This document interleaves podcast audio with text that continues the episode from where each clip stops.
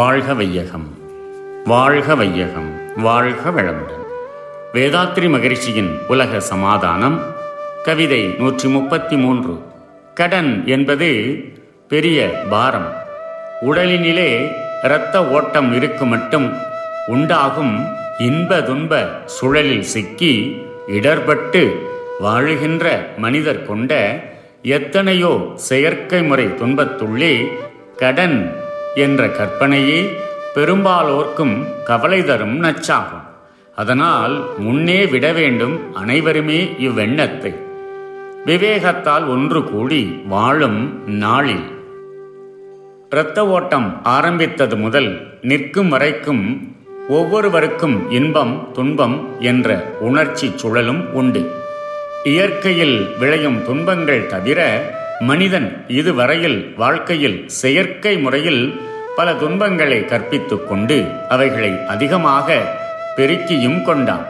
கடன் என்னும் கற்பனை துன்பமே எல்லாவற்றை காட்டிலும் விஷப்புகை போன்று பெரும்பாலோர் வாழ்க்கையில் கொடிய இன்னல்களை தருகிறது. ஆகையால் இந்த துன்பத்தை வேருடன் களைய வேண்டியது அறிந்தவர்களின் கடமையும் பொறுப்பும் ஆகும். மனிதன் பிறக்கும் போது ஏதும் கொண்டு வந்தான் இல்லை. அதுபோல் மறையும் போதும் எடுத்து போவது ஒன்றும் இல்லை. இடையில் தொடர்ந்து வந்த வழக்க பழக்கங்களால் கற்பனை சட்டத்திட்டங்களால் சொத்துரிமை ஏற்படுகிறது. எல்லா மனிதர்கள் கூட்டுறவின் பயனால் ஒவ்வொருவனும் வாழ்கின்றான். ஒரு மனிதனை சமூகம்தான் உருவாக்கியது அறிவூட்டியது வாழ வைக்கிறது. அதற்கு பிரதிபலனாக அவனவன் உடல் சக்தி அறிவின் ஆற்றல் இவைகளை சமூகத்திற்கு அர்ப்பணித்தல் தான் கடமையாகும். ஆகையால் அவரவர்கள் செய்யும் செய்த தொழில்களின் விளைவுகள் சமூகத்திற்கே உரியது. ஒவ்வொருவரையும் வாழச் செய்வது சமூகமே. ஒருவர் மீதியாக ஒரு பொருளை தனக்கு சொந்தம் என்று வைத்திருக்கிறார் என்றால் அது கற்பனையான நீதியில்லா நேர்மையில்லாத முறையே. அது உலக மக்கள் அனைவரின் சொத்தே ஆகும். ஆகையால் உழைப்பின் பலன் அனைவருக்கும் சொந்தமாக்குவதையும் நிரவி அனுபவிப்பதையும் கடமையாக கொள்வோம். கடன் என்று ஒருவருக்கொருவர் கொடுப்பது வாங்குவது நீண்ட காலமாக மனித இனத்தை தொடர்ந்து வரும் தொத்து வியாதியேயாகும். இந்த நீடித்த பலம் பொருந்திய வியாதியை ஒழித்து உலக சமாதான திட்டத்தின் கீழ் கடன் என்ற சொல் மறைந்து கடமை எனும் உணர்வாக மாறிவிடும் வகையில் நாம் வாழும் முறையை வகுத்துக் கொள்வோம் வாழ்க வளமுடன் May the whole world be blessed by the Divine. World Peace by Yogiraj Sri Vedatri Maharishi. Poem 133 The Dragon of Debt. In the whole world, in the human race, the evolution of culture has brought forth thousands of artificial creations.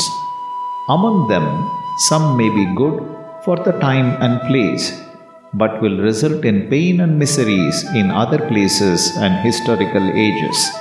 Among all the imaginative and artificial creations, death is a dreadful dragon of torture. The invisible poison within money is debt. This poison is making millions of people to suffer daily from mental torture, and in various ways, it could have taken the lives of millions away from the earth. In the reformed method of living, the word debt will become obsolete. In a system which allows debt, one is having surplus and another is in deficit. The one in deficit gets loan from the one in surplus. What is the eventual result? The one in surplus gets interest on the loan from the one in deficit. The rich grows richer and the poor goes more to the bottom of poverty. Where is the end? When is the end? Debt is a wound. It forms pus in terms of interest. Sometimes it becomes septic and spoils the life completely. In financial gambling and speculation, all people are coins. The mighty hand is money. It moves everyone from place to place. Sometimes it removes a coin from the plate. Mankind, who has the wonderful potential of consciousness, should be free from gambling of all kinds so that he can reach his goal of perfection and peace. May the whole world be blessed by the Divine.